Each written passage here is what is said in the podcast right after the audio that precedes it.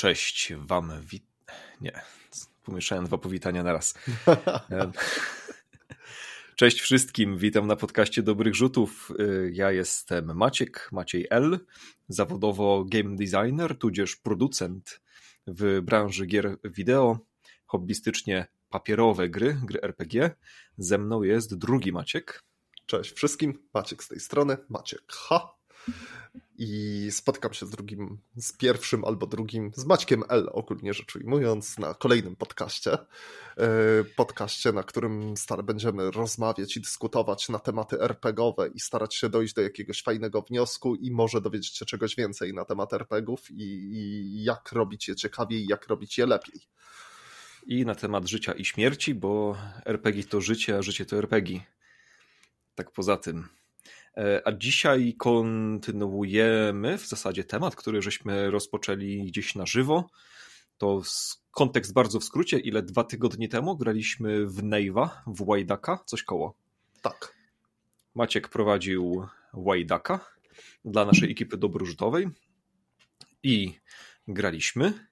I to co ciekawe, ja miałem problem z Wajdakiem osobiście. Strasznie ciężko było mi się zaangażować i dobrze poczuć na tej sesji i jakoś w tę konwencję wejść. I następnego dnia graliśmy w trochę innym gronie, ale dwa maćki się powtórzyły. Ja prowadziłem City of Mist. I tam z kolei sytuacja Drugi się Maciek, odwróciła, tak, się jakoś, to, to nie tak... był system dla mnie i, i cała sam sposób właśnie grania w City of Mist nie bardzo mi podszedł, więc trochę mieliśmy weekend grania wspólnego, gdzie nie do końca, nie do końca zgraliśmy nasze, nasze oczekiwania i nasze preferencje RPGowe. Mhm. I mieliśmy z tej okazji trochę dyskusji, no właśnie, o gustach chyba tak w zasadzie, czy o takim guście RPGowym i co tak naprawdę różni nasze podejścia i dlaczego ja miałem problem z bawieniem się na Nave, a ty Maćku miałeś problem z bawieniem się na, e, na City of Mist. Tutaj warto zaznaczyć, ja na pewno z mojej perspektywy powiem, że tak jak widziałem, to ty robiłeś City of Mist dobrze, w sensie używałeś Apocalypse World, wydaje mi się, że tak jak powinno być używane i to miało swoje zalety, ta na przykład ta postać w miarę szybko wybrzmiewała tak jak e, tak jak była napisana, po prostu przez używanie ruchów i power tagów, więc myślę, że tutaj nie było takiego problemu niezrozumienia się z systemem i używania go nie tak, jak powinien być używany.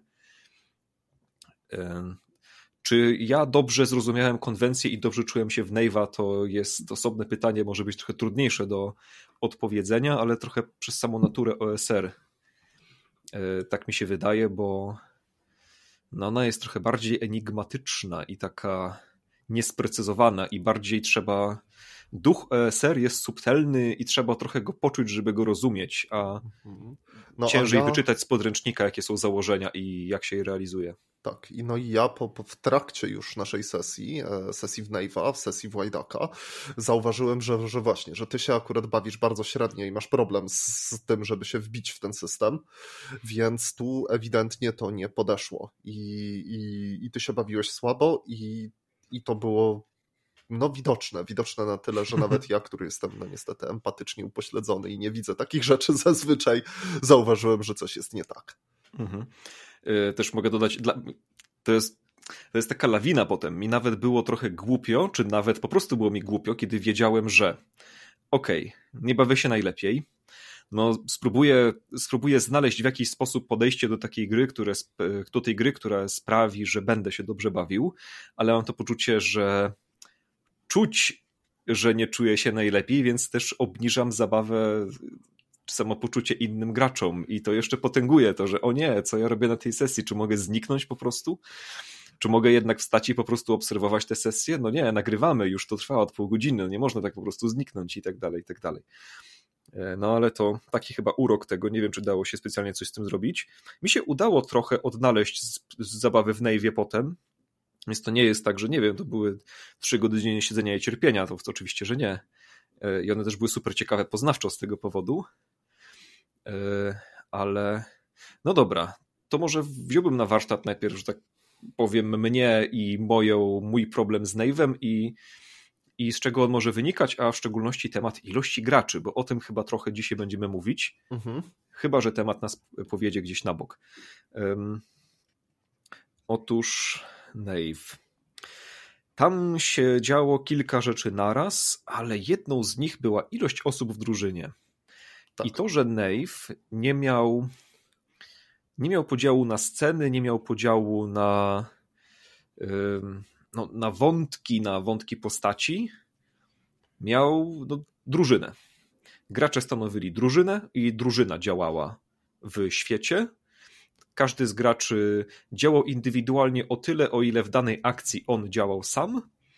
I była też chyba taki naturalny system podziału spotlightu, czyli brak systemu ze strony gry, tylko mistrz gry i gracze y, przerzucają sobie piłeczkę w kwestii tego, co kto, e, co kto może zrobić. Ja się chyba w ostatnich latach szczególnie uczuliłem strasznie y, na Spotlight i na walkę o Spotlight. I bardzo nie chce mi się walczyć o Spotlight. Takie mam wrażenie. I kiedy tam poczułem, że to jest taki scenariusz, że jest czterech graczy, to że ja po prostu nie mam ochoty się y, nie mam ochoty się wpychać na scenę mhm. że tak powiem. Nawet jeśli miałem prawo do jednej czwartej tej sceny, to to jest jedna z takich rzeczy, które mam wrażenie, że mi postawiły, postawiły ku mojemu zaskoczeniu, bo dopóki nie zaczęliśmy grać, nie miałem takiego poczucia, że będę się źle bawił. Mhm. Ale zaczynamy grać, ja chcę jakoś się wejść w to i rozruszać, ja po prostu nie mogę, czuję jakąś ścianę, że mam straszne opory, żeby się spinać sobie i w to wkręcać. No i teraz Więc... dla mnie to tworzy mhm. szereg pytań, na które fajnie by było sobie odpowiedzieć, prawda? No bo owszem, tak, mhm. tak, to jest jakiś tam styl, y, styl i, i, sposób grania, który, tak jak powiedziałeś, nie, nie, ustru, nie ustrukturaz, ustrukty... A. Ustrukturyzowany. Dziękuję bardzo. Tak. I... We wszystkim, co ma związek z strukturami, jestem ekspertem. Też w wymówieniu. Dobra, także w, w braku struktury, y, w, graniu bez tej struktury, rzeczywiście może nastąpić taka sytuacja, w której jakiś gracz czuje się, że nie może się wbić ze spotlightem.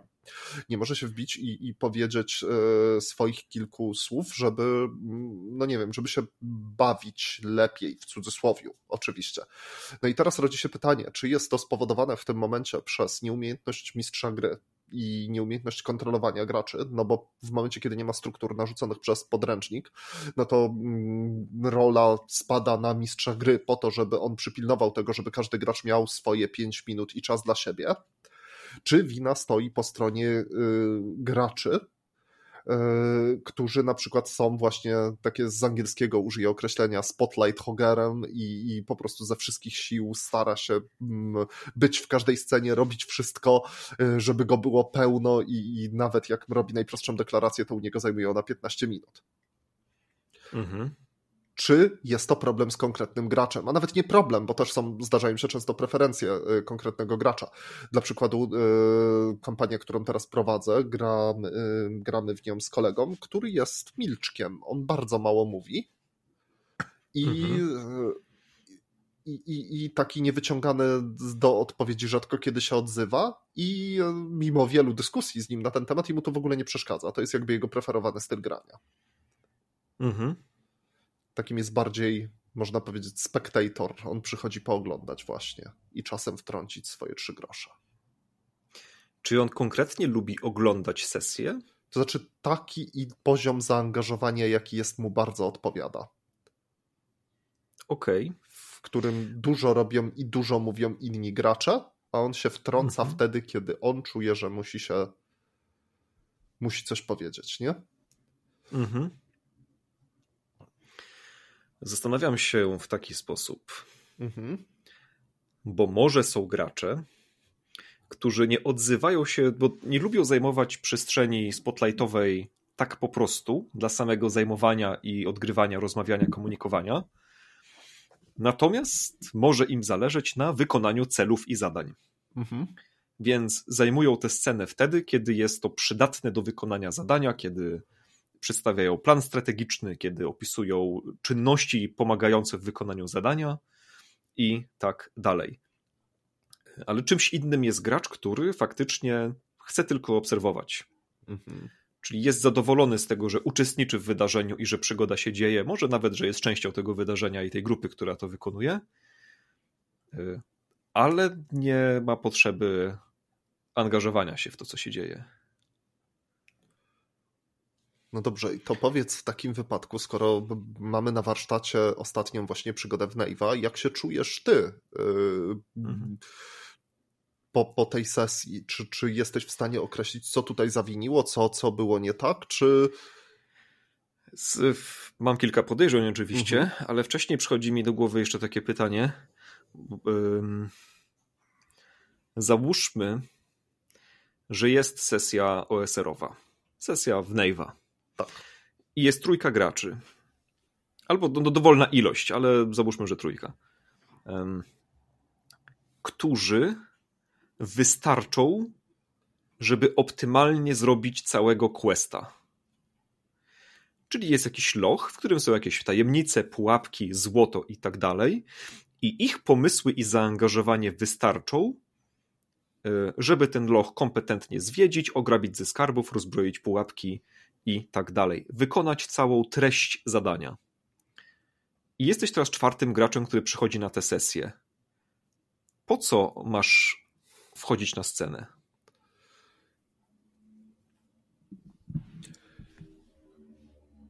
Dziwne pytanie. Dziwne pytanie, bo e, zakłada, że w trakcie sesji gracze wiedzą, czy to, co mają, to wystarczy i według mnie bardzo nieodpowiednie do w ogóle ducha OSR-ów, jakimi są. W momencie, kiedy są to powiedzmy dedeki w nowych edycjach, gdzie encountery są przeliczalne i da się określić, czy gracze wystarczą, mhm. można by takie pytanie rzeczywiście spróbować zadać. Ale w przypadku OSR-ów, gdzie nawet na etapie przygotowywania przygody nie ma żadnych y, podpowiedzi, jak tą przygodę przygotować pod poziom, pod ilość graczy. Przygoda sobie, gracze sobie. E, mhm. I poziom rozwiązania przygody jest uzależniony właśnie od pomysłów graczy.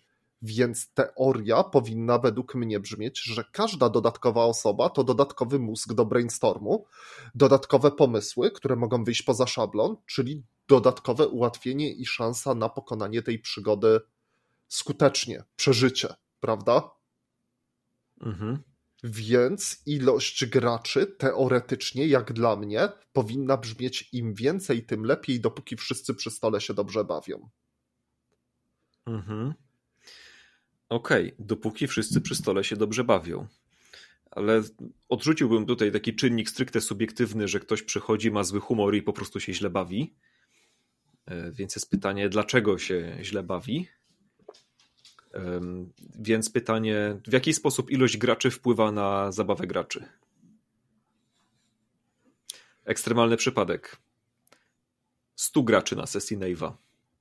Czy wszyscy będą mieli okazję dołożyć coś do burzy mózgów? No właśnie, Załóżmy... no nie będą mieli, ale to wraca trochę do tego mojego pytania, prawda? Bo to jest y, mhm. dzielenie się spotlightem. Mm, gracze przychodzą mhm. w moim doświadczeniu i w moim przekonaniu na sesję RPG, mm, żeby pograć, żeby w tej sesji uczestniczyć. Jeśli chcą sobie ją tylko obejrzeć, no to jest cała masa kanałów na YouTubie, w których można sobie spokojnie sesję oglądać. Jeśli mhm. gram w RPG, to przychodzę po to, żeby zagrać w RPG jeśli nie mogę zagrać z jakiegoś powodu, no to w tym momencie y, nie jest dla mnie spełniony jeden z tych celi, po których ja, po co ja przyszedłem na tą sesję. Jeśli mhm. tych graczy będzie 100, to czas sesji, jeśli jest dobrze nawet zarządzany, będzie podzielony na 100 graczy. Więc mój czas, który poświęcę, żeby sobie pograć, żeby mieć jakiekolwiek deklaracje, wkład w to, co się dzieje, będzie tak mały, że nie będzie to opłacalne siedzenie x czasu na sesji, żeby pograć przez x przez 100 minut. Mhm. I to jest dla mnie ten moment, kiedy ilość graczy przestaje być optymalna. Czyli kiedy każdy próbuje dojść do głosu, robi się chaos na sesji, a tak na dobrą sprawę to powoduje, że każdy gracz ma za mało czasu dla siebie, żeby nie poczuć się oszukanym, po to, że on nie przyszedł, że ta sesja nie, nie pozwoliła mu pograć na tyle dużo, na tyle bardzo, na ile on miał ochotę. Mhm używasz takiego sformułowania pograć sobie. E, w rozumieniu też czasu, który masz po to, żeby, na to, żeby sobie pograć. Mhm. E, czyli, że kiedy spotlight jest na tobie, to możesz sobie, możesz sobie pograć. Co to oznacza pograć, po, pograć sobie? Być główną osobą sprawczą w danym momencie. Mieć możliwość działania, opisywania. Ja to tak rozumiem. Czyli w momencie, kiedy ten spotlight jest mm, trochę na tobie Mhm. Tu może być jeden z powodów, dla których yy, właśnie ja od, przy pewnej ilości osób czy strukturze rozgrywki ja przestaję chcieć się w nią angażować, czy jakoś naturalnie moja potrzeba angażowania się gaśnie. To jest myślę, kiedy wyczuwam, że nie ma na mnie przestrzeni. To mhm. znaczy, że ta przestrzeń się może pojawić, jeśli ją sobie wywalczę, tylko nie jestem w stanie się przekonać do tego, żeby o nią walczyć. E, czyli hmm, może jeśli byśmy mieli sesję, która polega na włamywaniu się do wieży czarodzieja i w tej wieży jest ileś zamkniętych drzwi na zamki i w grze już jest jeden łotr, który otwiera zamki, to pytanie, po co jest drugi łotr? I możemy, mogę przyjść na sesję, takim zagrać tym drugim łotrem i dostanę połowę spotlightu otwierania drzwi, otworzę połowę drzwi w wieży, ale jeśli ja będę miał poczucie, ok, gdyby mnie nie było, to tamten łotr otworzyłby te drzwi bez problemu. Ta scena, spotlight został mi dany trochę z uprzejmości. No, skoro już jesteś, dostaniesz przydział spotlightu, po to, żebyś mógł po, też sobie pootwierać zamki. Ale mi brakuje też tego poczucia, nie, jaka jest moja unikatowa rola w tej, w tej opowieści, w jaki sposób moja postać czyni ją bogatszą, e, bo jeśli po prostu dostaję przydział spotlightu i trochę go zabieram innym, ponieważ mogliby go wykorzystać tak samo dobrze, to tutaj dla mnie czas grania jako taki nie jest istotny, ja nie mam potrzeby pograć sobie jako takiej bez czegoś więcej. Okej, okay. teoretycznie wydaje mi się, że rozumiem. Nie zgadzam się z tym stwierdzeniem. Wydaje mi się, że ono mm, to jest podejście, które trochę odziera RPG z, z, z elementu role-playing i skupia się bardzo na tych elementach właśnie yy, gamistycznych. Bo wiem, że to tylko przykład, prawda, ale podzielenie roli, że ja przychodzę na sesję tylko i wyłącznie po to, żeby moja postać coś zrobiła, żeby moja postać wybrzmiała w tym sensie, żeby wykonała swoje umiejętności i te rzeczy, które są przypisane i zapisane na jej karcie postaci, wyklucza z tego równania ciebie. Wyklucza gracza, który steruje tą postacią, twoje pomysły, twój wkład w przygodę. I to jest podejście, które mi osobiście bardzo nie pasuje i nie podoba się, bo to oznacza, że ktokolwiek by nie wziął danej postaci, jego wkład w przygodę będzie ten sam, bo jego postać ma daną rolę i jego postać mhm. może zrobić to samo, więc jeśli będą, będą dwie identyczne postacie, to niezależnie kto nimi będzie grał, będą działały dokładnie tak samo. Co nie jest prawdą, i, i wolę o wiele bardziej RPG w sytuacjach, w których decyzyjność graczy, ich pomysły, ich kreatywność, ich, y, ich sposób rozwiązywania problemów ma duży wpływ i to on buduje, y, buduje wątki i buduje sceny. W momencie, kiedy duża decyzyjność jest po stronie graczy, no to cała drużyna może być łotrów, a cały czas to włamanie do wieży czarodzieja będzie interesujące, bo ci, te postacie, ta grupa łotrów nie będzie tylko i wyłącznie skillami otwierania zamków, tylko będą pomysłami graczy i ich wkładem w to, żeby przygoda była ciekawa. Mhm. Dobra, to ja sparafrazuję mój argument, który mhm. on był gamistyczny, chociaż nie na tym y, chciałem się skupić. Mm.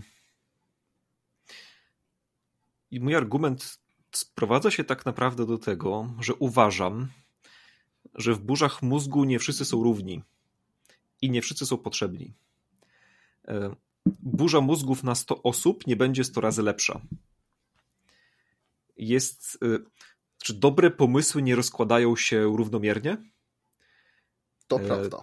Czyli, że będą osoby, które będą miały co najwyżej tak samo dobre pomysły jak inni, którzy też mają pomysły w tej grupie, albo nawet gorsze. Może w tym kontekście, na przykład, że w danej sesji, w danym kontekście te pomysły będą mniej przydatne. Czyli jeśli robimy burzę mózgów w poszukiwaniu najlepszych pomysłów, to dana osoba na danej sesji no, po prostu nie będzie przydatna. Mhm.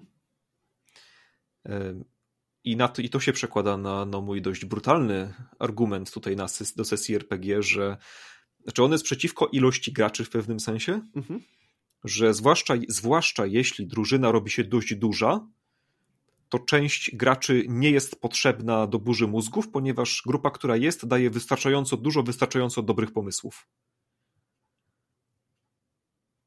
Okej. Okay. I to jest argument jakby już tylko taki utylitarny, a jeszcze jest płaszczyzna tego, że im więcej jest graczy, tym spotlight jest, jest go mniej na głowę, więc walka o niego jest jeszcze bardziej, no bardziej zajadła. Bardziej trzeba się nim dzielić, jest większa presja na to, żeby, żeby ten spotlight e, sobie, sobie przekazywać, większe problemy graczy, którzy go biorą za dużo i tak dalej, i tak dalej. Tak, no i z oboma tymi, tymi tezami się jak najbardziej zgadzam. On to jest w sumie to, o czym mówię, prawda? Że y, owszem, jest górna granica graczy, yy, która po przekroczeniu sprawia, że to wcale nie zaczyna działać lepiej, tylko zaczyna działać gorzej. Po prostu. Mhm. Jaka jest górna granica graczy w Twoim doświadczeniu? Na sesji, na sesji OSR-owej. Według mnie, dla mnie, wydaje mi się, że jeśli jest powyżej pięciu graczy, to sesja nie będzie działała. Każda dodatkowa osoba będzie wartością niestety niedodaną, ale odjętą. Pięć osób to dla mnie jest tak absolutnie na styk i ledwo, ledwo to działa i działa tylko wtedy, kiedy gracze są dobrze zgrani. Optymalna dla mnie ilość to jest czterech graczy, taka można powiedzieć tradycyjna dedekowa drużyna Według mhm. mnie, przy, dla mnie i w moim doświadczeniu i, i w moich odczuciach, przy czterech osobach jest jest odpowiednia ilość spotlightu na gracza i odpowiednia ilość czasu, żeby każdy gracz mógł sobie pograć, tak używając tej, takiego kolokwialnego określenia i, i żeby nie było problemu z walką o spotlight, jeśli mhm. tylko gracze mają tego świadomość. Mhm. Czy masz minimalną ilość graczy? Nie lubię grać. Na sesję OSR-ową? Nie lubię grać. To znaczy, mm, hmm, hmm, nie wydaje mi się, żeby było coś takiego jak minimalna ilość graczy. I mhm. E, wydaje mi się, że spokojnie na sesji OSR-owej też mógłby grać, można by grać solo sesję. Mhm. E, więc tutaj znowu to jest kwestia jakby osobistych preferencji. Ja, dla mnie RPG są zabawą drużynową i zabawą towarzyską i nie lubię sesji, w których jest mniej niż trójka graczy plus mistrz gry. Jeśli jest dwójka graczy okay. i mistrz gry, to znowu mam wrażenie, że każda odjęta osoba jest bardzo dużą wartością yy, ujemną i to bardzo negatywnie wpływa na ilość pomysłów i kreatywność drużyny jako całości. Mhm. I to się łączy z tym, o czym chyba gadaliśmy te dwa tygodnie temu, że ty w ogóle lubisz grać, kiedy gracze są drużyną. Tak. Czy tak lubisz prowadzić, że prowadzisz drużynie graczy, a nie pojedynczym osobom z tej drużyny? Tak, dokładnie. E, co najśmieszniejsze, ja tak lubię prowadzić, ale o wiele bardziej niż prowadzić, ja tak lubię grać. Hmm.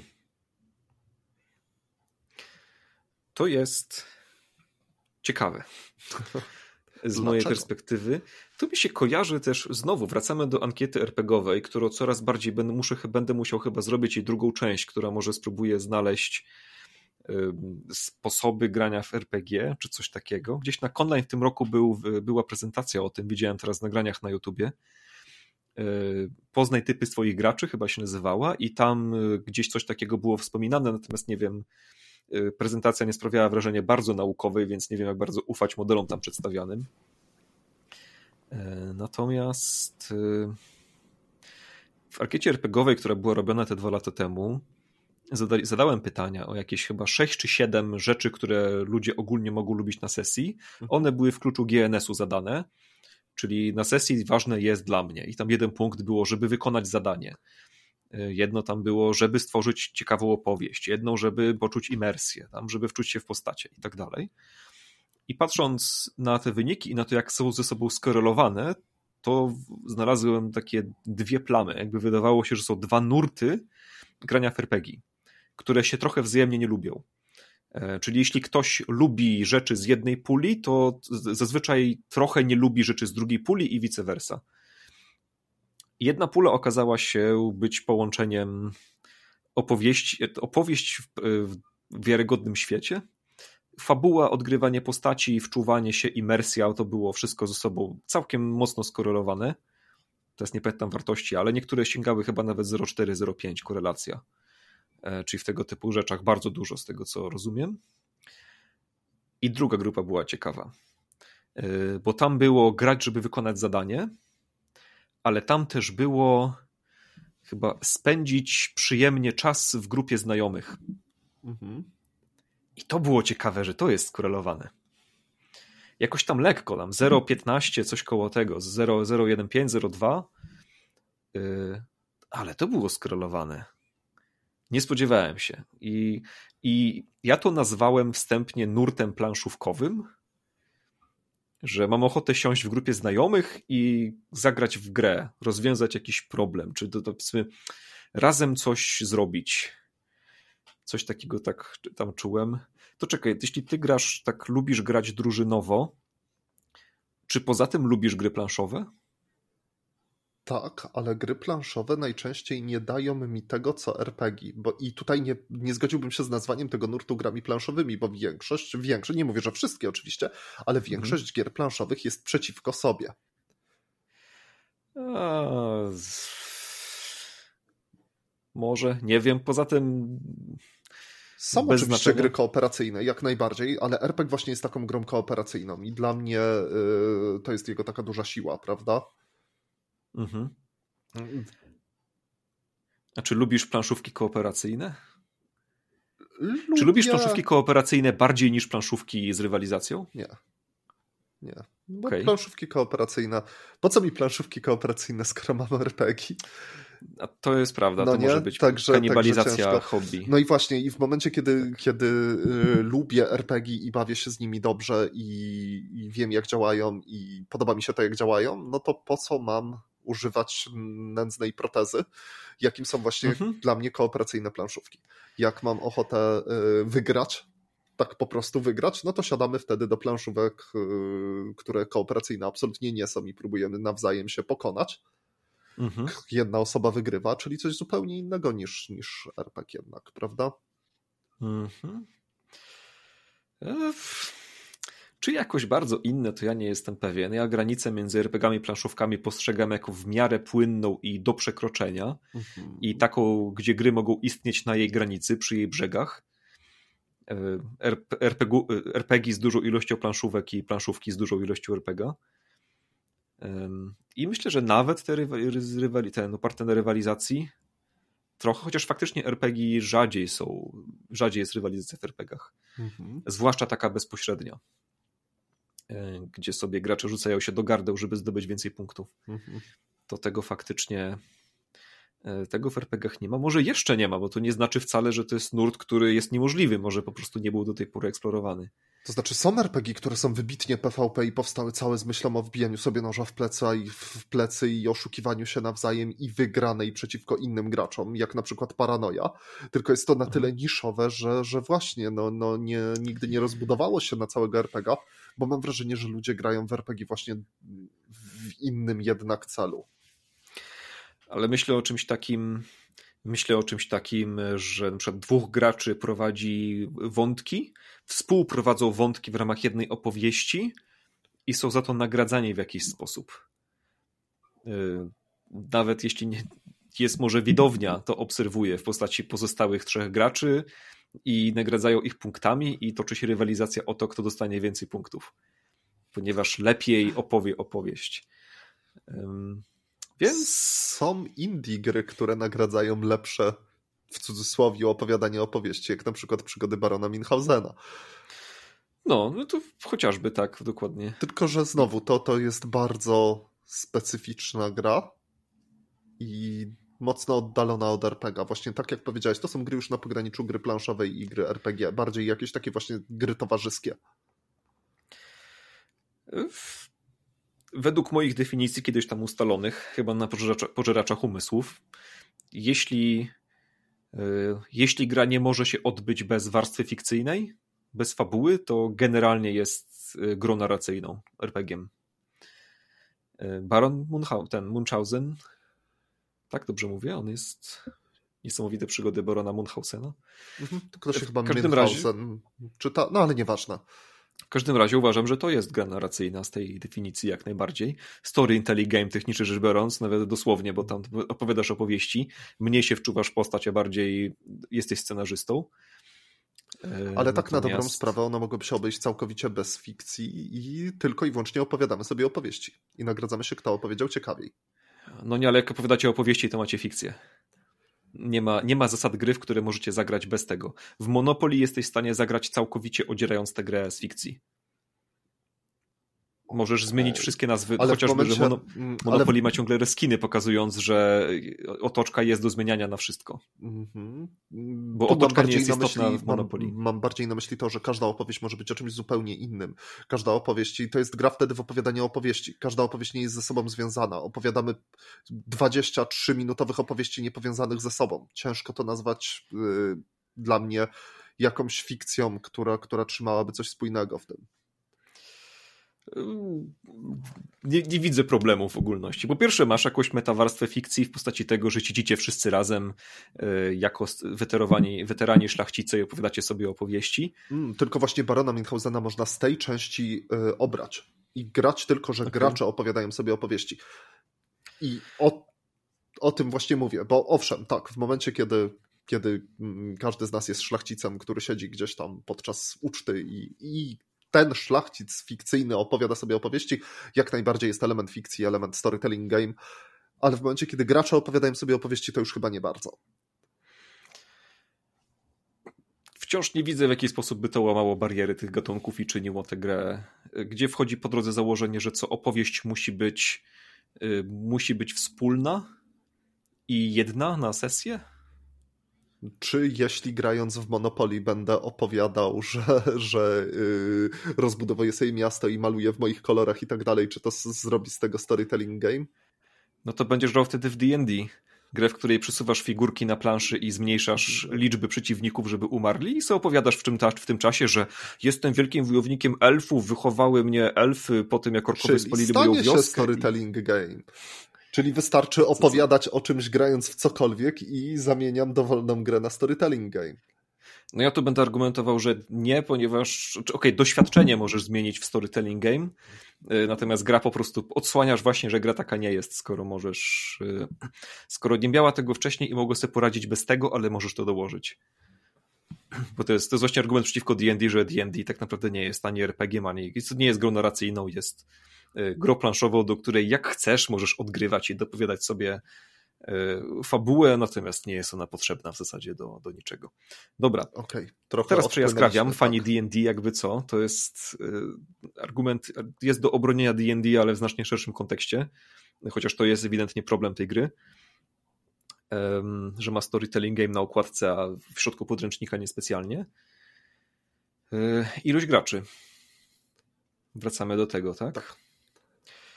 I, i, i, i, i ja się nauczyłem grać z małą ilością graczy w ciągu ostatnich lat. I chyba też moja preferencja się przesunęła na mniejszą ilość graczy. I jestem aż zaskoczony, na jak małą teoretycznie mogła się przesunąć. Mhm. Bo moim standardem chyba teraz jest trójka graczy.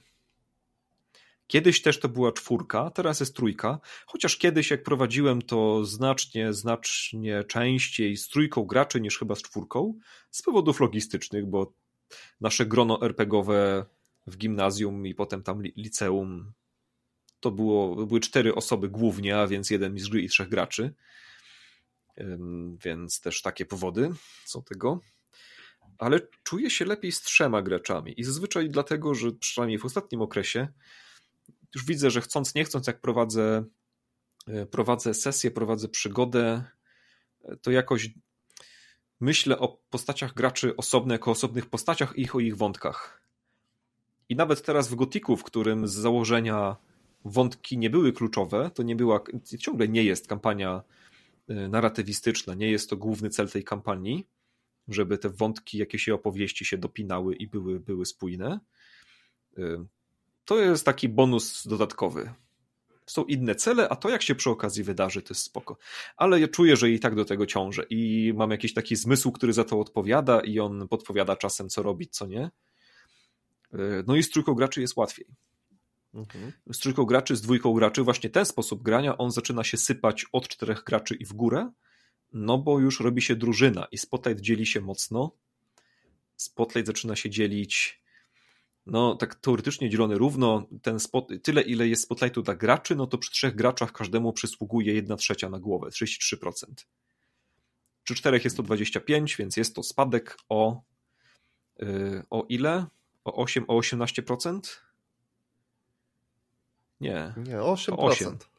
O 8. To nie aż tak dużo teoretycznie. Mhm. Y, ale spada.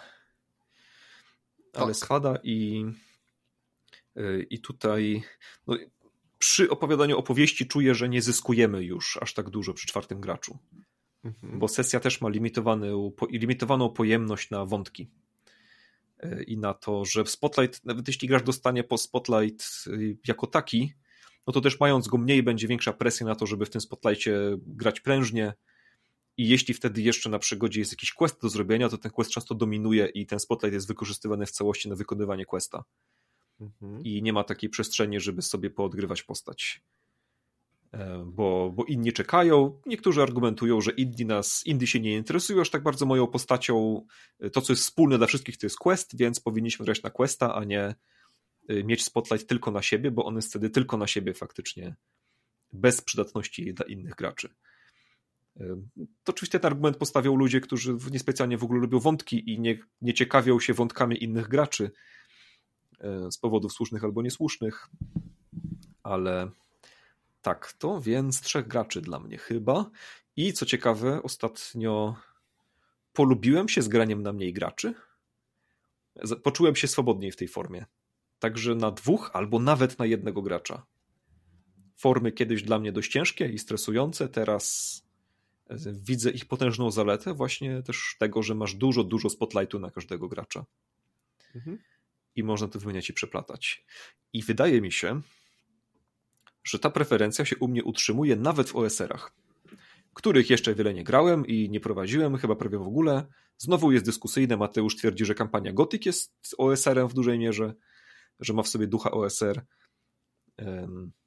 Ale Chyba gdybym podchodził do ESR na poważnie, tak po raz kolejny, to w miarę możliwości bym podszedł do niego w gronie do trzech graczy. Mhm. Chociażby, żeby mieć więcej czasu na e, spokojną eksplorację, dyskusję i nie mieć poczucia, że no, grupa toczy burzę mózgów, jak nie będę walczył o spotlight, tego nie dostanę i będą mnie pytać, dlaczego tak y, słabo gram i czy się źle bawię, bo, e, bo nic nie mówię. Okej. Okay. To teraz tak zakończyłem, że w zasadzie co, kropka i cóż więcej dodać. Nic tylko zmienić temat, ale mhm. nie no, bo to, to, to, to, co teraz mówisz, prawda, to mówisz o swoich osobistych preferencjach, a no, z osobistymi preferencjami ciężko się dyskutuje, no bo są twoje wypracowane jakieś, prawda? Możemy porównać osobiste preferencje swoje do innych, Mam tu kilka uwag rzeczywiście, które mógłbym, e, które mógłbym dodać do tego. E, jest jeszcze jedna rzecz e, odnośnie spotlightu i dzielenia spotlightu, która dla mnie jest preferowana przy graniu takim drużynowym. W momencie, kiedy gramy drużynowo i, i, i celem w dużym cudzysłowie, celem naszej przygody jest jakiś wspólny cel, cel całej drużyny. Nie wątki mhm. pojedyncze, wątki postaci, tylko wspólny cel, cel całej drużyny. Ten spo, są momenty, kiedy spotlight jest dla mnie wspólny w moim odczuciu. Są mhm. momenty, kiedy drużyna coś robi razem i yy, nie ma takiej sytuacji, że ktoś siedzi i się patrzy i czeka, aż ktoś inny skończy grać mhm. ponieważ wspólnie podejmuje działania, wspólnie coś wykonuje, wspólnie coś robi. I, yy, I nawet jeśli patrząc, ile kto mówił ze stoperem, to wyszłoby tam, że ta osoba mówiła tyle procent czasu, ta mówiła yy, tyle procent, ta tyle, to mam wrażenie, że to odczucie feel graczy jest zupełnie inny, inny w sytuacji takiego wątku drużynowego, że inaczej jest, kiedy robimy, siadamy we trzy osoby i trzy osoby wspólnie podejmują decyzję, czy w cztery, mhm. czy w pięć, i te pięć osób wspólnie podejmuje decyzję. Jest film zupełnie inny niż jeden gracz. Gracz podejmuje tą decyzję, to się dzieje i reszta graczy ogląda jego wątek i nim może przejść do wątku na przykład kolejnej osoby. Mhm. I pod tym względem to jest dla mnie na przykład bardzo preferowany styl grania, bo dzięki temu mam wrażenie, że yy, ja mam odczucie lepiej wykorzystanego czasu Mhm. Mam takie wrażenie po prostu dla mnie, że wtedy, jeśli udało się już wykroić te trzy godziny w tygodniu na sesję, czy cztery godziny w tygodniu na sesję, to nie ma w tych czterech godzinach czasu zmarnowanego, tylko rzeczywiście udało nam się zagrać i spędzić jakoś wspólnie czas. Y, mhm. I i to jakby przekłada też się na inne, bo tam wcześniej pytałeś o, o preferencje planszówkowe, prawda?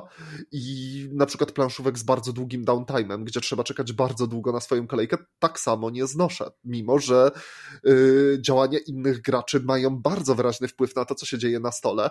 Ma, mhm. To może powiedzieć, kto wygrał, kto przegrał, czyli to, co się dzieje w trakcie tury innego gracza, może mieć wpływ na cały wieczór, prawda?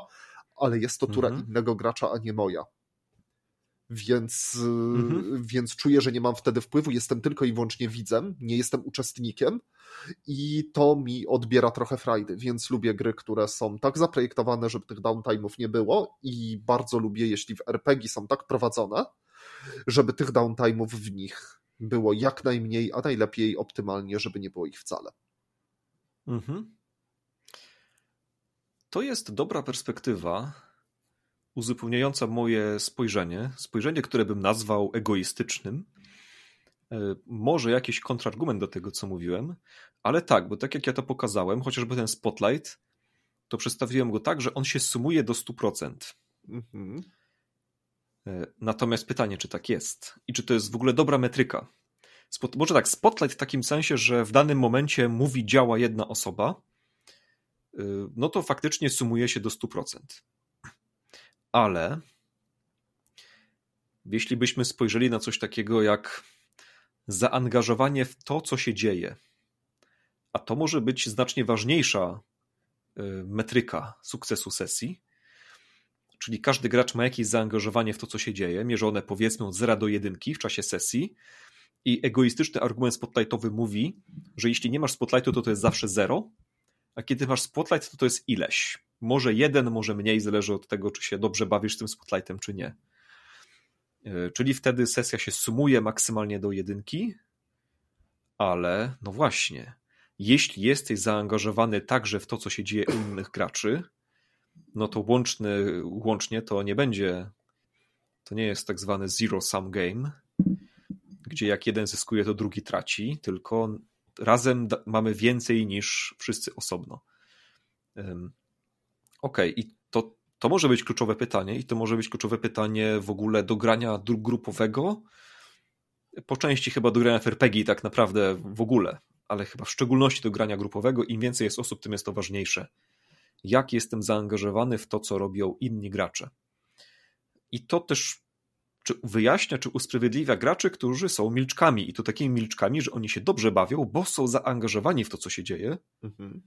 tylko nie mają potrzeby dokładania od siebie.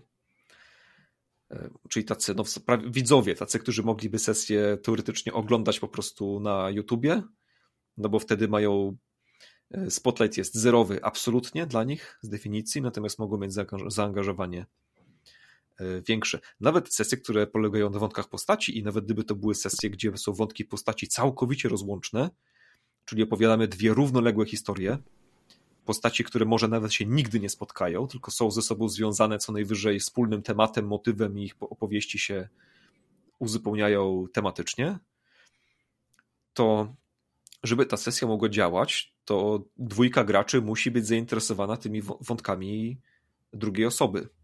Bo jeśli nie są, to pytanie, po co po prostu nie, czemu nie zagramy dwóch jednostrzałów, jeden na jeden? Mhm. Po co zbierać graczy w jednym pomieszczeniu naraz? Mhm.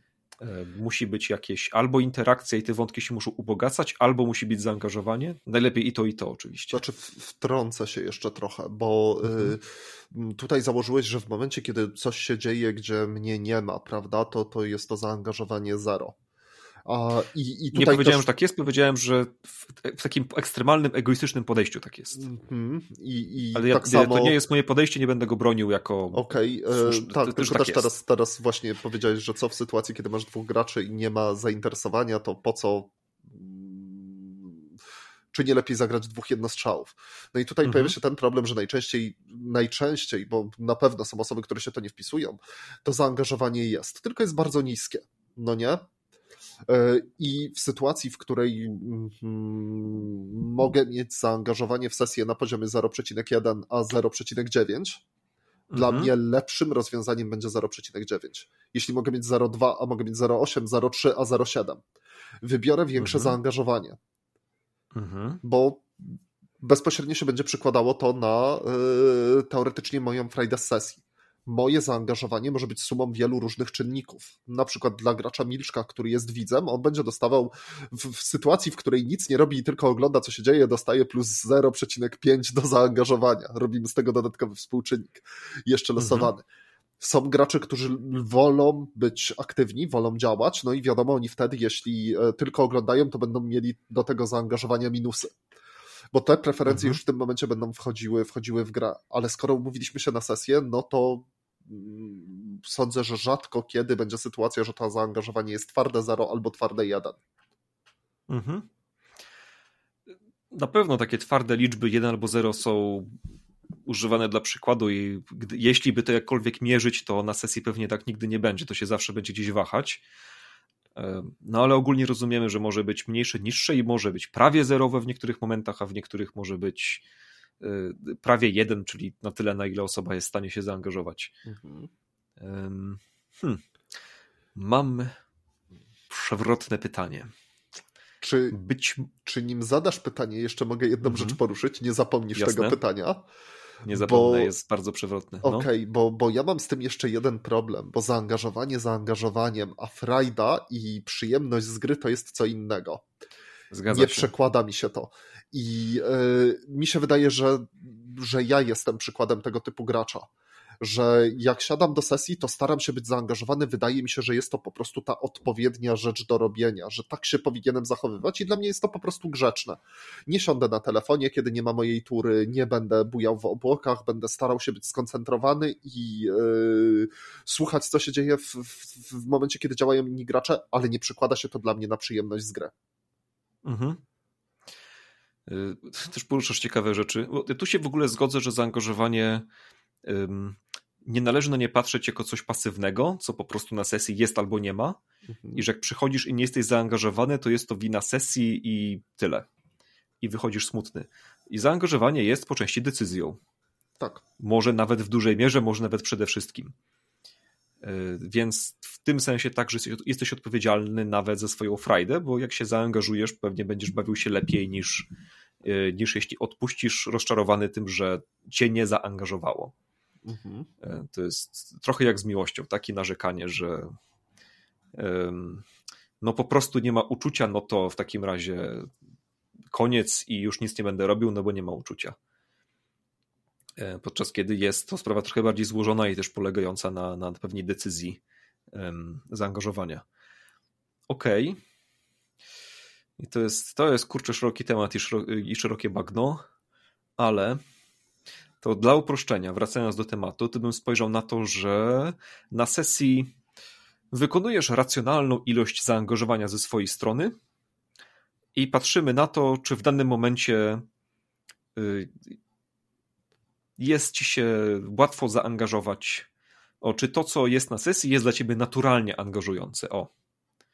Ciągle uważam, że jest to, co dobrze to powiedziałeś, że jest bardzo istotny ten aspekt tego, czy ty się angażujesz Mhm. Y, ale odsuwając na bok ten super ważny temat, wiem, że to jest straszne uproszczenie, ale tak robiąc, czyli załóżmy, że wszyscy wykazują dobrą wolę jako gracze, y, uważam, że wtedy jednak są różnice naturalnego zaangażowania i że czasem po prostu y, będziesz miał problem z zaangażowaniem się w coś. Bo, bo twoje priorytety wewnętrzne nie przykładają, nie widzą w tym wartości i nie jesteś w stanie nie jesteś w stanie już się w to angażować inaczej niż tylko abstrakcyjnie, racjonalnie na zasadzie dla innych jest to cenne, więc um, to mogą być może chociażby różnice gustów, czy może nawet smaków. Smaki są chyba w ogóle po części genetyczne. To, czy ci smakują pewne rzeczy. To, czy lubisz bardziej słodkie, czy słone rzeczy i tak dalej. Coś, czego chyba nie możesz przeskoczyć jak bardzo byś się nie starał, nie polubisz słodkich rzeczy, jeśli twoje geny preferują słone smaki. Okay. Więc no jest, jest, jest jakiś limit gustu, tak mi się wydaje, w tym co, coś i też w RPGach też mi się wydaje, że to jest może niekoniecznie genetyczne, nie wiem, to jest też złożona sprawa, chociaż genetyczne po części też poprzez temperament prawdopodobnie. Um, tak jak introwertycy nie są w stanie stać się ekstrawertykami, jeśli bardzo będą tego chcieć i vice versa. Mhm. I jeśli sesja stoi w konflikcie z twoim temperamentem, no to wydaje mi się, że tego nie przeskoczysz. Okay. Możesz na chwilę się y, dostosować do tego zachowaniem, ale, ale czy będziesz z tego czerpać przyjemność? To jest inna sprawa. Dobra, dodam swoje, do krążenia. swoje trzy grosze do, do, y, do gustów, no. prawda? E, tak. Z tego, co czytałem, nie wiem, czy to prawda, czy nie jest to przypadkiem jakaś głupota z internetu, może mhm. ktoś z naszych słuchaczy mnie tutaj w razie czego potwierdzi albo poprawi, że gusta u nas zmieniają się co x lat, co około 10 lat i e, przez to mm, zmienia nam się na przykład smak. Są e, ludzie, którzy, którzy są w stanie w którymś momencie swojego życia polubić coś, czego nigdy, nigdy nie lubili albo wręcz nie trawili, nie znosili, bo jest x lat, po których część gustów się zmienia. Jest to związane podobno z, z chemią mózgu i tego, w jaki sposób działają tam jakieś yy, połączenia, połączenia w, w, pomiędzy, pomiędzy konkretnymi komórkami.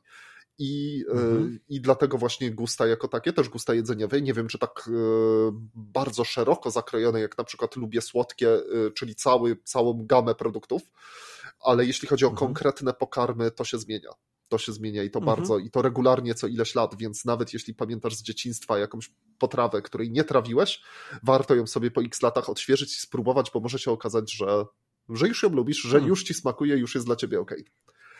To ciekawe, to ten, to w drugą stronę też tak może działać. Ukochana potrawa z dzieciństwa, że jesz ją później i tak, mhm. eh, jak ja mogłem to lubić. No nie?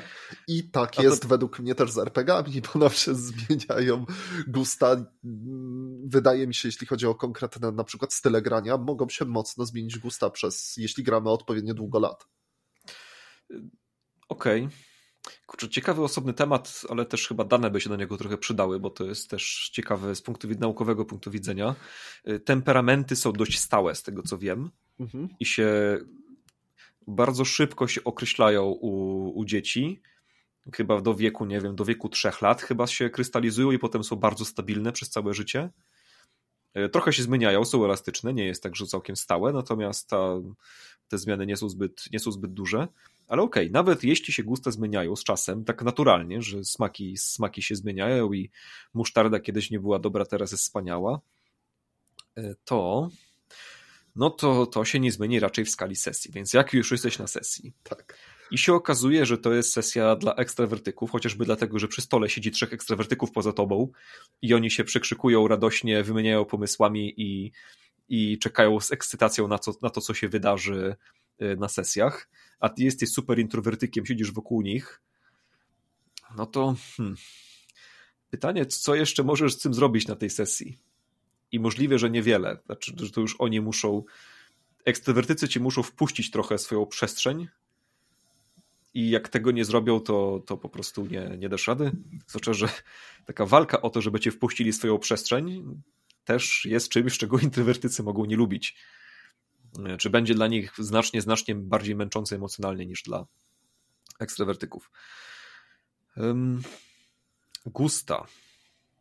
Jesteś na sesji. Naturalne gusta. O. Moje przewrotne pytanie. Być może to ci, którzy wolą grać drużynowo, są bardziej egoistyczni niż gracze, którzy bardziej grają indywidualnymi wątkami postaci.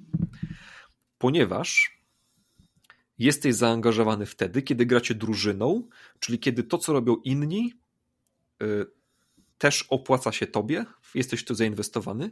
Weźmy tu te zamki OSR-owe, które są, y, niektórzy twierdzą, że są takim niepisanym filarem OSR-ów, który też jest konieczny do tych gier taki domyślny cel zdobywania złota i w ogóle życia postaci w tym świecie, to jest to, że budujemy jakąś twierdzę, budujemy zamek, zdobywamy władzę, zdobywamy potęgę.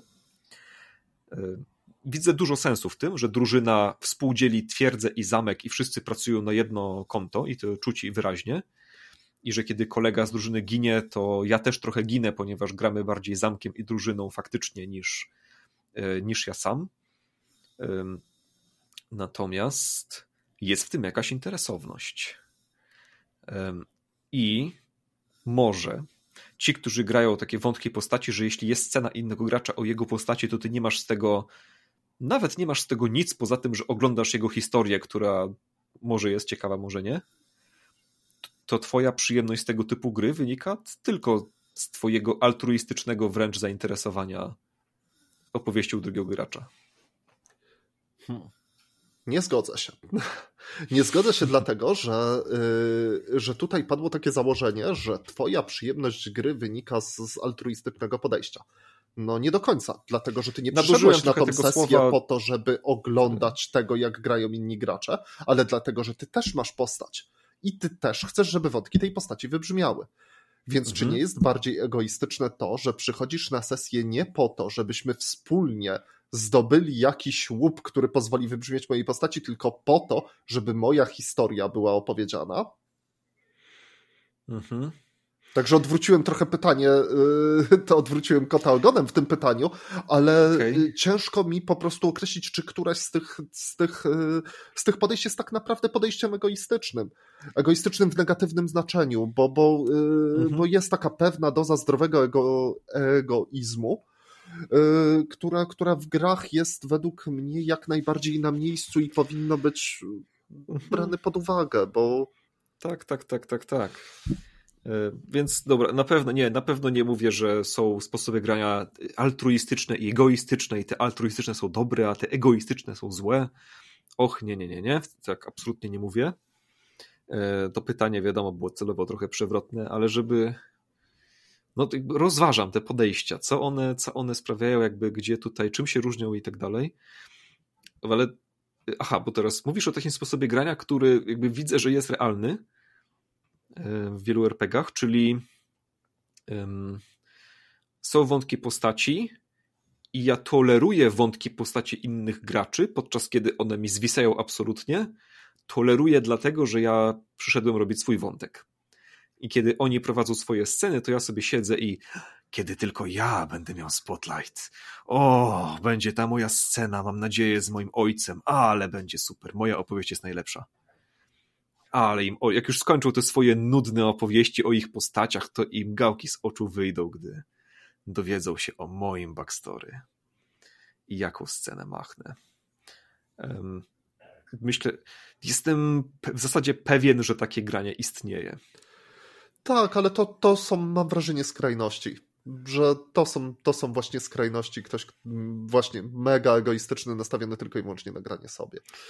Bo skrajności, większość, kurczę, tak... większość sytuacji, wydaje mi się, i poprawcie mnie, jeśli się mylę, większość sytuacji jest taka, że przychodzę, jeśli tylko lubię y, postać innego gracza, to, to po prostu słucham, bo jestem zaciekawiony, co się wydarzy.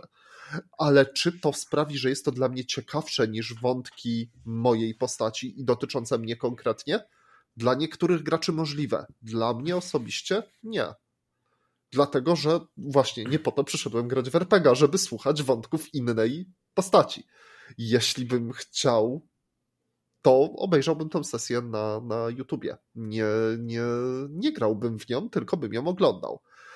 I, yy, I teraz dla mnie, to jest dla mnie klucz problemu bo w momencie, kiedy mamy takie mocne narratywistyczne granie z e, bardzo dużym naciskiem na wątki konkretnych postaci i nie daj Boże prze, nie przenikające się wątki konkretnych postaci, czyli konkretne sceny, które dotyczą jednej, dwóch postaci, no to może to sprawić, że gracze z podobnym właśnie nastawieniem jak moje będą się czuli, um, użyję bardzo mocnego słowa i mocno przejeskrawionego, ale oszukani bo no nie po to poświęcam czas, nie po to przychodzę na sesję, żeby nie mieć udziału w tym, co się na tej sesji dzieje.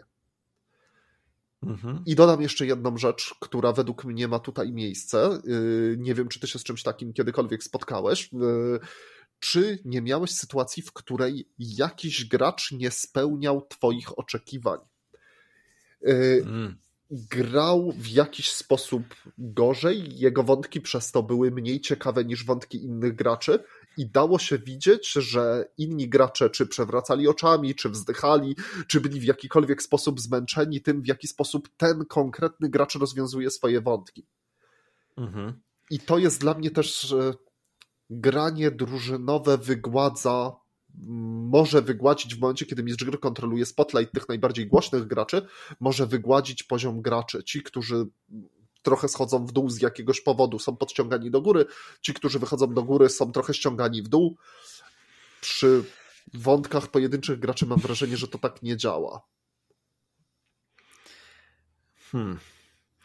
Jak, jak powiedziałeś, tym, że jedni są ściągani w dół, ci, którzy mają za dużo, to um, moje serce więc, więc rozgorało, rozgorzało buntem e, przeciwko niesprawiedliwości, ale yy, śmieję się oczywiście. Zrobię jeden krok do tyłu. Mhm. Yy, zrobię jeden krok do tyłu z, yy, z graczami z egoistycznym graniem. Ty powiedziałeś o tym graniu takim egoistycznym, wątkowym, czyli że tolerujesz spotlight innych graczy czekając na swój bo bym tak to uogólnił, bo myślę, że to nie tylko działa w opowieściach o wątkach postaci, ale w ogóle o każdym graniu, że są gracze, którzy właśnie tolerują spotlight innych graczy. I ja nie uważam, żeby to było bardzo rzadkie. Ja odnajduję takie rzeczy w sobie.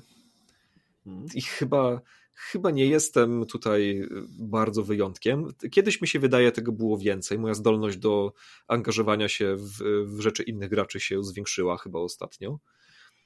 E, na przestrzeni lat, e, ale czuję, że jest coś takiego i na pewno bym sobie w tego nie, nie, nie ignorował, na zasadzie nie udawał, że tego nie ma i że e, i żebym się na sesji nie łudził, że jestem jakoś bardzo altruistyczny, podczas kiedy jednak, jednak nie. To może być, mam wrażenie, jeden z powodów dla niektórych do tego, żeby prowadzić sesję. Mistrz gry ma ciągle spotlight. Prawie. I, I też myślę, że można tego używać, że no dobrze, graczu, już skończ, mam cię na sesję, no bo cię muszę mieć, ale wróćmy do tego, jak ja jako MG wspaniale opisuję świat, prowadzę NPC-ów i patrzcie, jaką fajną przygodę wymyśliłem.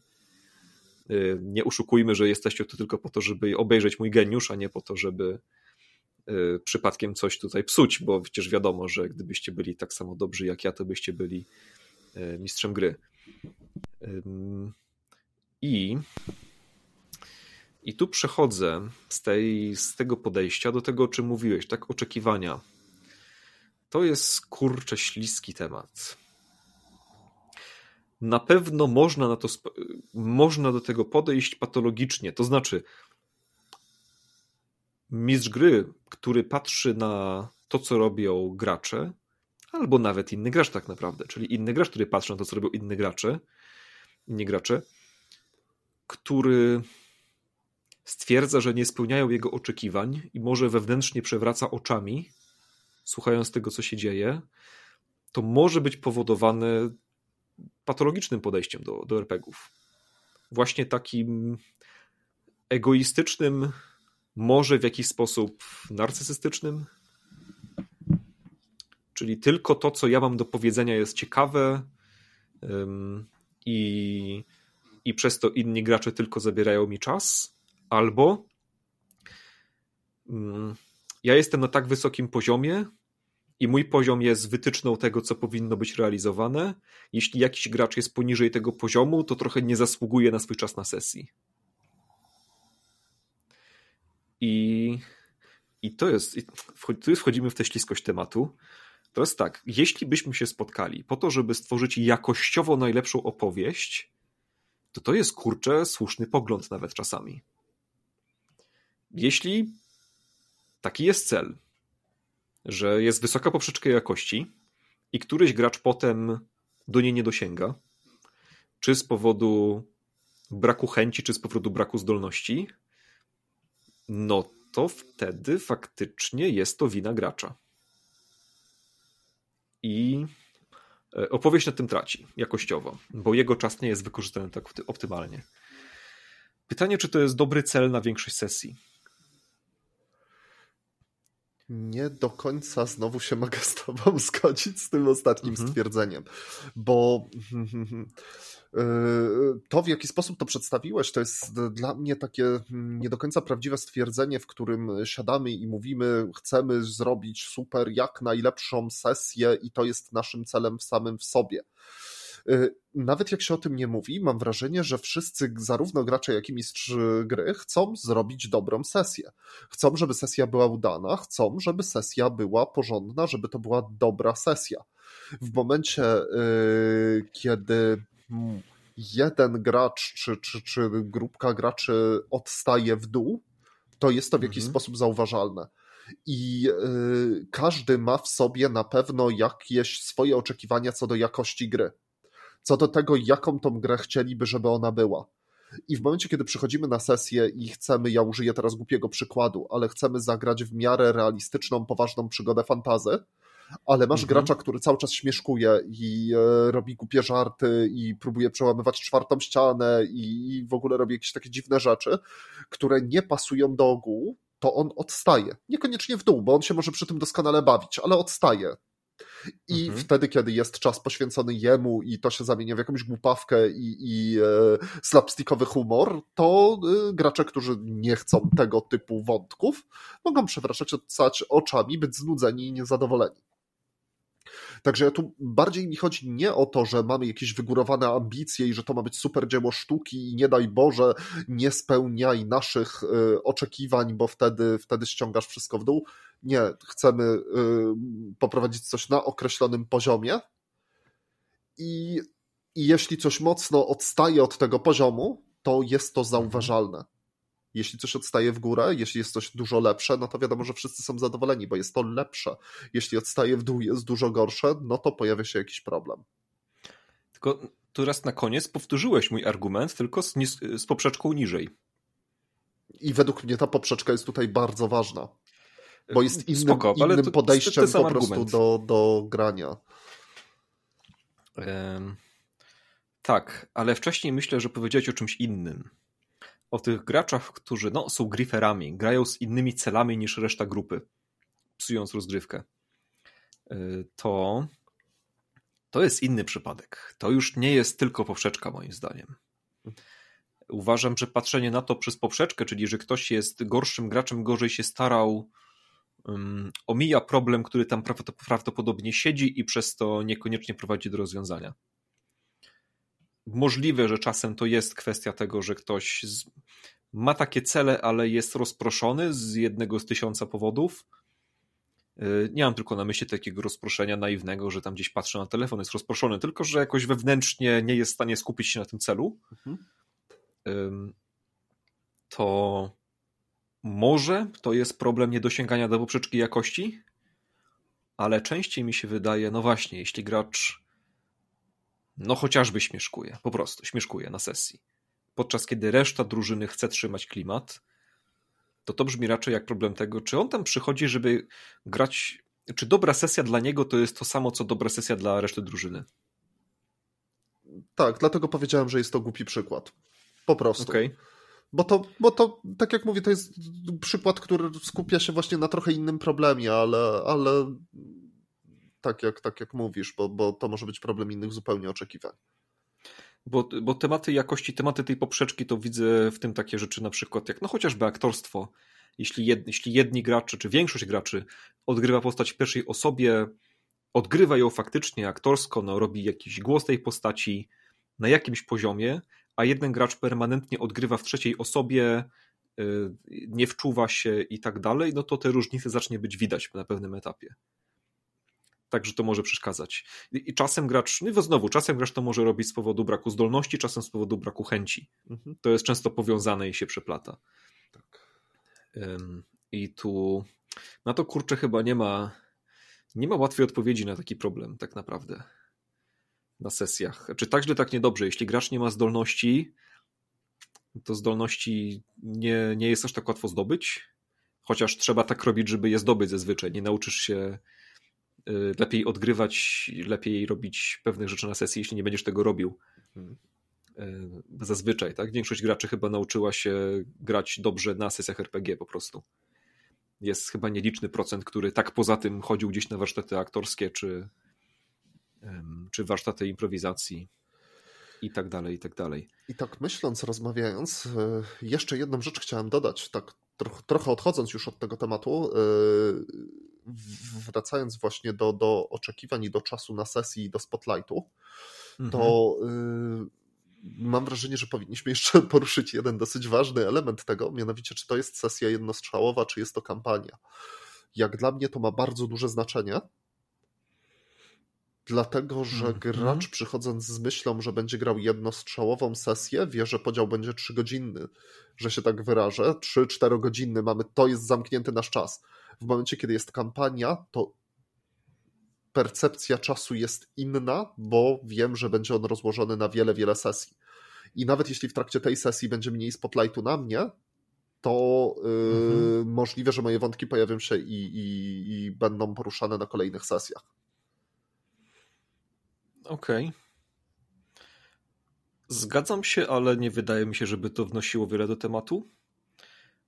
W takim sensie, że to, co mówisz, jest prawdą, ale uważam to za jeden z bardzo wielu czynników tego, co decyduje o zaangażowaniu graczy.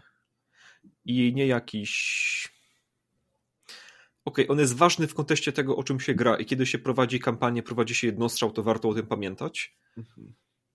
Y, ale ten temat nie wydaje mi się bardzo trudny i w miarę łatwo wydzielalny od reszty tematów. Tak, jak jakoś tak na to patrzę. Bo Spotlight bo jest oddzielnym ciekawym tematem i też ma, ma swoich przeciwników. Czy jest, są przeciwnicy poglądu, że Spotlight można balansować w skali kampanii, a nie w skali sesji. Mhm czytałem ludzi, którzy radykalnie twierdzili, że Spotlight musi się balansować w czasie sesji. Do tego stopnia, że niektórzy nie, nie chcieli grać wątków postaci nigdy, bo uważali, że to sprawia, że na sesjach tworzy się dysbalans uwagi poświęconej na graczy i że to jest niedopuszczalne. I z tego powodu nie należy grać wątków postaci. Nawet takich mam na myśli, że jest quest i czasem są wątki poszczególnych bohaterów w ramach wielkiej kampanii o questie. E, więc są tacy radykałowie. No jest Phantom Adventures, które mówi odgórnie, tak. będą całe sesje o jednym bohaterze. Mhm. Inne postacie też będą, ale będziecie grać drugie skrzypce i to podręcznik wam to mówi. Mhm. Macie na karcie postaci dwójkę albo trójkę, gracie drugie albo trzecie skrzypce. Nawet to, to, to nie jest do końca przenośnia, tylko dosłownie. Znaczy nie dosłownie, że macie skrzypce w rękach. Tak, ale... Prime Time Adventures jeszcze robi to o tyle dobrze, że tam masz z góry ustalone mniej więcej ile będzie odcinków trwała twoja, twoja kampania. I jak Nawet to będzie podzielone, więc trwa, tak, tak, tak, więc dokładnie wiesz, kiedy będziesz miał spotlight. A tutaj pojawia się też inny problem, że y, zakładasz, że będzie spotlight na ciebie, ale jeśli nie masz tego określonego dokładnie, to, to pewności nie masz. Mhm. No to jest zaletą kampanii tutaj jest to, że dają nadzieję. Mhm. Zawsze jak byłeś niezadowolony z jednej sesji, to masz to poczucie, że ale jest kolejna. I jeśli mistrz gry też o tych problemach wie, bo albo sam je widział, albo mu powiesz, no to jest duża szansa, że na kolejnej sesji będzie korekta. Mhm. Podczas jeśli jedno strzał nie idzie po twojej myśli, no to nie będzie nic więcej. E, zwłaszcza jeśli do połowy był słaby jednostrzał, no to jaka jest szansa, że jeszcze w drugiej połowie coś się zmieni? Zwłaszcza kiedy już teraz masz bagaż problemów z pierwszej połowy. Więc nie dość, że trzeba by zmienić coś na drugą połowę, to jeszcze trzeba ten, e, zająć się bagażem. Więc. A, a czas na sesji szybko się kończy. To jest też, tak to bywa z czasem na sesji. Yy, więc zanim się obejrzysz, to już jesteś po połowie i już jest za późno na masę rzeczy. Hmm. Myślę o, o tym, coś mówiłeś o oczekiwaniach, o graczach, którzy. Hmm. No właśnie, to jest kurczę duże pytanie, które też chyba wymaga, już wymaga skomplikowanych ankiet i analiz matematycznych, żeby znaleźć odpowiedź. Czyli jakie w ogóle oczekiwania mogą mieć gracze i jak bardzo te oczekiwania mogą się różnić. Kiedy można znaleźć wspólny element w czasie kampanii RPGowej, i kiedy ten gracz, który nie bawi się dobrze, jest w stanie znaleźć z nami coś, co będzie, co będzie mieli wspólnego, będzie w stanie się zaangażować, a kiedy jest to niewykonalne. Tak, tak, tak niewykonalne jak właśnie introwertyk, który ma nagle odnaleźć przyjemność y, z bycia w wielkim tłumie i poznawania mnóstwa nowych osób. Mhm. albo ekstrawerty, który ma się dobrze bawić spędzając weekend samotnie w domu z książką. I hmm. duże pytanie, słuchaj, 7 minut do 20. Y, odpowiadaj, czekam. Oczekuję od ciebie pewnej odpowiedzi, że mi rozwiążesz ten problem. No to się chyba nie uda, niestety. Nie, mi przykro. To straszne. O, Problem ten. leży w naszych oczekiwaniach i w naszych, w naszych gustach. I mam wrażenie, że problem jest nierozwiązywalny. Yy, że problemu nie uda się rozwiązać jako problemu takiego zero-jedynkowego, że on może być albo rozwiązany i, i tego problemu nie ma, albo ten problem po prostu jest. Jest to rzecz, którą trzeba, z którą trzeba żyć i fajnie by było mhm. mieć pełną świadomość swoich gustów, swoich oczekiwań, po to, żeby mhm. żeby nie trafić na sesję, na którą się źle bawimy, albo nie daj Boże, już nasza zła zabawa psuje zabawę innym graczom którzy w mhm. normalnych warunkach bawiliby się świetnie. Mhm. Przy czym to oczywiście nie jest żaden przytyk do ciebie i do naszego łajdaka, ani nic takiego, ale... Ale, ale... E, śmiechy śmiechami, ale ja sam miałem taką myśl, że tak naprawdę ja bym bez żalu, e, bez żalu mógł tę sesję obserwować i nawet bym się czuł bardziej komfortowo, wiedząc, że e, wiedząc, że reszta graczy ma więcej przestrzeni, bawi się lepiej, a ja też nie muszę, nie muszę się zmagać i naginać do tego na siłę. Znowu podkreślam, że gdzieś tak od połowy sesji w tym Wajdaku udało mi się znaleźć jakąś przyjemność z tego, więc to, to nie było tylko tak, że dotrwałem zaciskając zęby i tak, a, udało się. Skończyliśmy nareszcie, u, nigdy więcej. Y, nie, nie, nie, nie, nie, tak, ale hmm. to, o, a wcześniej, o, wcześniej miałem taką myśl ciekawą a propos tych egoistycznych i altruistycznych graczy, czy najbardziej altruistycznymi graczami nie, nie są widzowie sesji na, kana- na, na YouTubie? Bo oni nie mają nic z tej sesji swojego, mają zero spotlightu i każde ich zaangażowanie jest czysto yy, w cudzysłowie altruistyczne, dla dobra innych graczy. Oglądają, komentują i tak dalej. Yy, no, i, bo, i, no dobra, ich przyjemność wynika z przyjemności samego oglądania. Mhm. Ale właśnie, bo Więc tutaj trzeba jakaś... rozgraniczyć widza od gracza, niestety. Jeśli ja, traktujemy... ja, nie, ja nie lubię tego rozdzielenia, nie. Jeśli Uważam, że każdy gracz jest też widzem. Ale nie każdy widz jest graczem.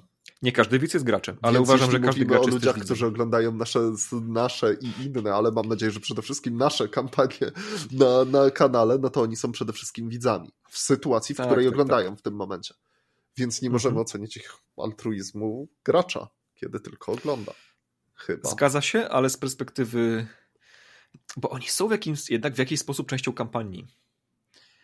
Yy, kampanie nagrywane nie dzieją się tylko w tych pomieszczeniach, gdzie są nagrywane. One się dzieją jednak w szerszym kontekście, także z widzami. To jest super widoczne na streamie, bo tam to w zasadzie dzieje się dosłownie, mhm. często. Yy, ale nawet na YouTubie wydaje mi się, że to jest ta świadomość, yy, świadomość widowni, chociaż trochę. Mhm. Ale i jeszcze inne pytania na, na zakończenie, ciekawe.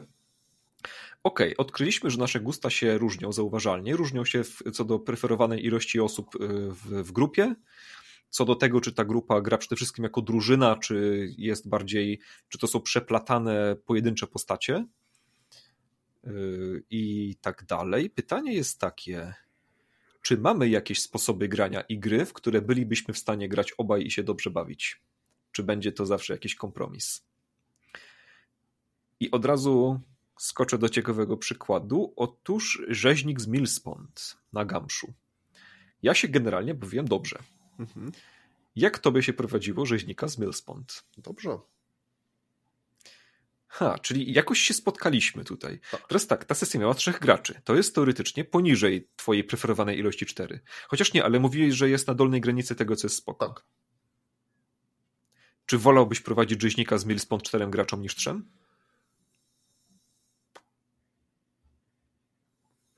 Prawdopodobnie tak. Okej. Okay. Chociażby Czyli... po to, żeby była mhm. dodatkowa mhm. osoba do y, przekminiania, co się wydarzyło tak naprawdę i powiększyła szansę tego, tego eureka momentu, tak? Okej. Okay. Hmm. Ale znowu, Dobrze. trzy osoby dla mnie są ok. To jest dla mnie fajna drużyna cały czas. Mhm. Kurczę, nie chcę sięgać do tego przykładu, może. Albo dobra, sięgnę do niego jednak. weźmy, weźmy naszą sesję, tak, z dobrych rzutów, rzeźnika z Millspons. Um, wydaje mi się, że myśmy to śledztwo rozwiązali kompetentnie i że nie było elementów, którym zabrakło nam jakiegoś pomysłu z zewnątrz.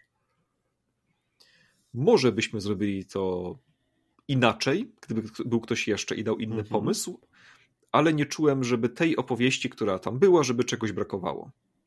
Że wykazaliśmy niekompetencję przez brak, brak pomysłów. Yy, takie mam wrażenie jako gracz. I no i tu wracam do mojego pytania z początku.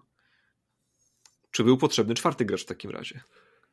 Czy nie byłby jakby, że na pewnym etapie może lepiej zagrać z tym czwartym graczem, zebrać jeszcze piątego i szóstego i siódmego i zagrać z nimi oddzielną sesję, niż dokładać go do tej, bo może ta, może trzech wystarczyło. Mhm. I do odpowiedzi ja pozwolę sobie przypomnieć rozmowę, którą mieliśmy po samej sesji, w której Bartek bodajże stwierdził, że, y, że przygoda spoko, ale jednego, czego mu brakowało, to tego właśnie momentu takiego eureka, w którym gracze, nie mając śladów na własnym pomyśle, na własnym y, sprycie, dochodzą do jakiegoś wniosku, który potem okazuje się prawdziwy bo wy jak mhm. najbardziej przeszliście w pełni kompetentnie przygodę, rozwiązując, idąc y, po, po poszlakach. Mhm. Ale tak, żeby przeskoczyć jakieś poszlaki w wyniku y, rozumowania jakiegoś czy, czy, czy daleko idącego pomysłu, no to za bardzo się nie udało. I teraz rodzi się pytanie, czy jakby była jakaś czwarta osoba, która by ze sobą połączyła dwie poszlaki, których w, stworzyłaby połączenie, których wy, którego wy nie zauważyliście, czy to nie byłaby wartość dodatnia do tej przygody. My nie możemy tego w tym momencie ocenić, ponieważ no nie wiemy, jakby to wyglądało. Mhm.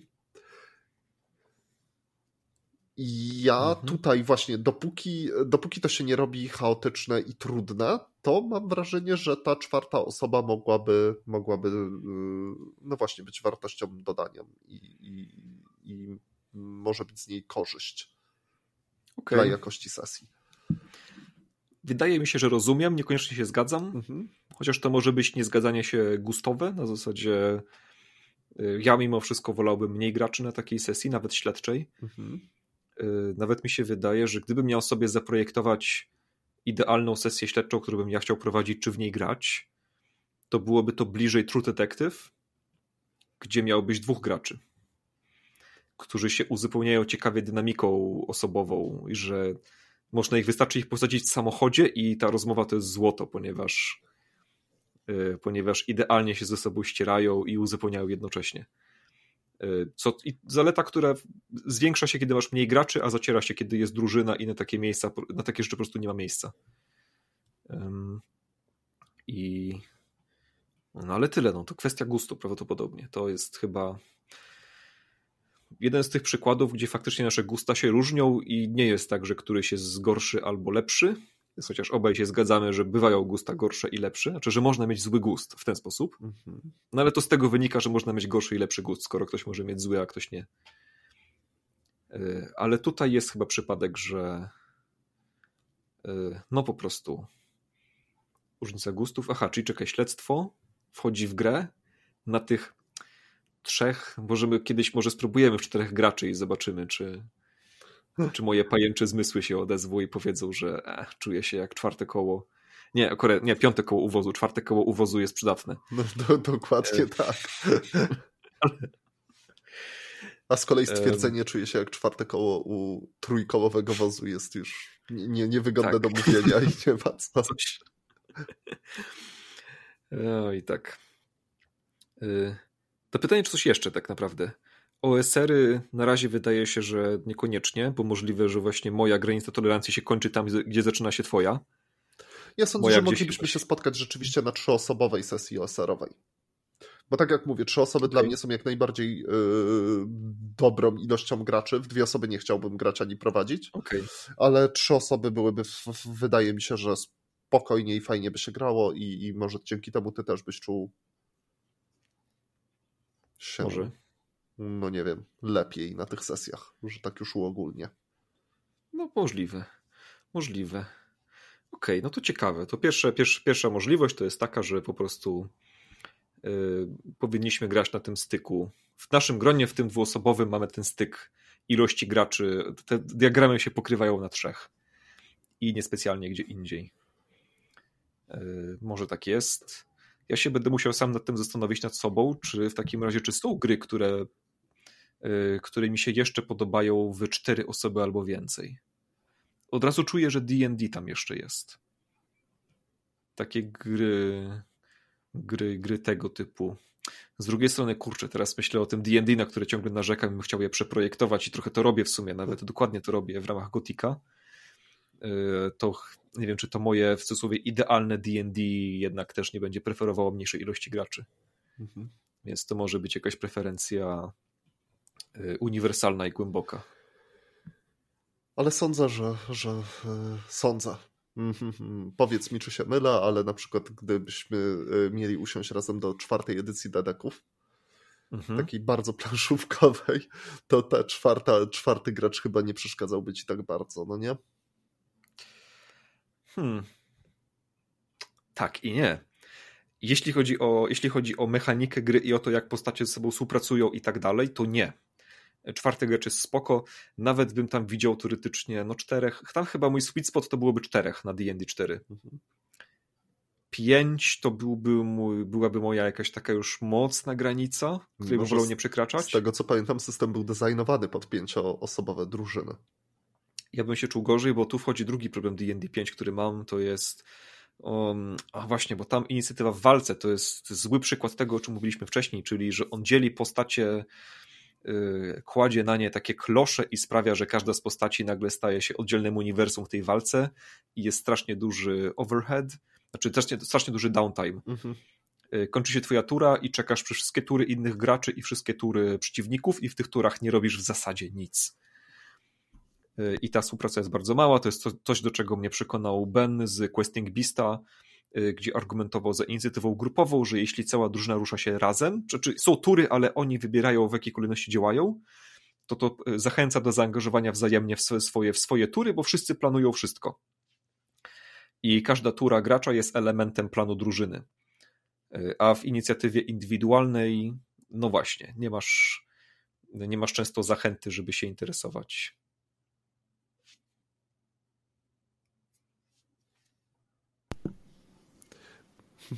mam wrażenie, że to stwierdzenie może być użyte jako metafora do stylu grania drużynowego i, i postawionego na, na yy, wątki osobnych postaci. Yy, tak, czy znaczy, bo jak o tym mówiliśmy wcześniej, to mi się właśnie to przypomniało i to w walce, bo to jest ten sam problem tak naprawdę w walce. Mhm. I ja tutaj się yy, z tym się zgadzam. Przy czym w walce to jest to jest trochę binarne, czy nie do końca. Jest binarny ten system, no albo masz inicjatywę indywidualną, albo grupową. Okej, okay, pewnie da się jakoś stworzyć system hybrydowy, ale jest trochę albo albo. W wątkach postaci wydaje mi się, że jest znacznie więcej tej przestrzeni po, po środku. E, I czasem, no, wątki postaci uważam, że czasem potrzebują scen indywidualnych. Niekoniecznie wszystkie, ale dużo z nich potrzebuje scen indywidualnych. Natomiast tak, dobrze jest zazwyczaj, jeśli też są one jakoś mają więcej scen, czy mają po prostu mają sceny z innymi postaciami e, graczy też, że te wątki się przeplatają. Protagonistów naszych.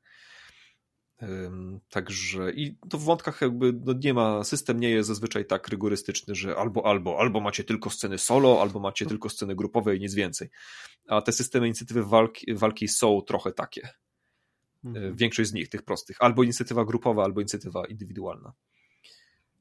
Ale tak to. No i D&D 4, ale D&D 4 ma, ma ten problem, jeden chyba z najgorszych problemów właśnie inicjatywy indywidualnej, który znam, czyli skończysz swoją turę i możesz w zasadzie odpalić smartfona, wejść na internet na 10, na 10 minut, aż przejdą wszystkie kolejki po drodze, bo twój wpływ na stół jest minimalny i i zaangażowanie w sytuację taktyczną, w planowanie też jest, jest, jest bywa często minimalne.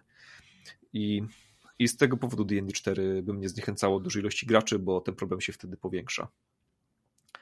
Ale gdyby nie to, gdybyśmy mieli cyfrową implementację D&D 4, która robi księgowość za nas i te walki są w miarę szybkie, e, no to spoko. Czterech graczy, wtedy pięciu, ok, ale powyżej, żebym się czuł, że ja też może nie lubię drużyn, które w D&D są zbyt kompletne, kiedy mają obstawione wszystkie fronty.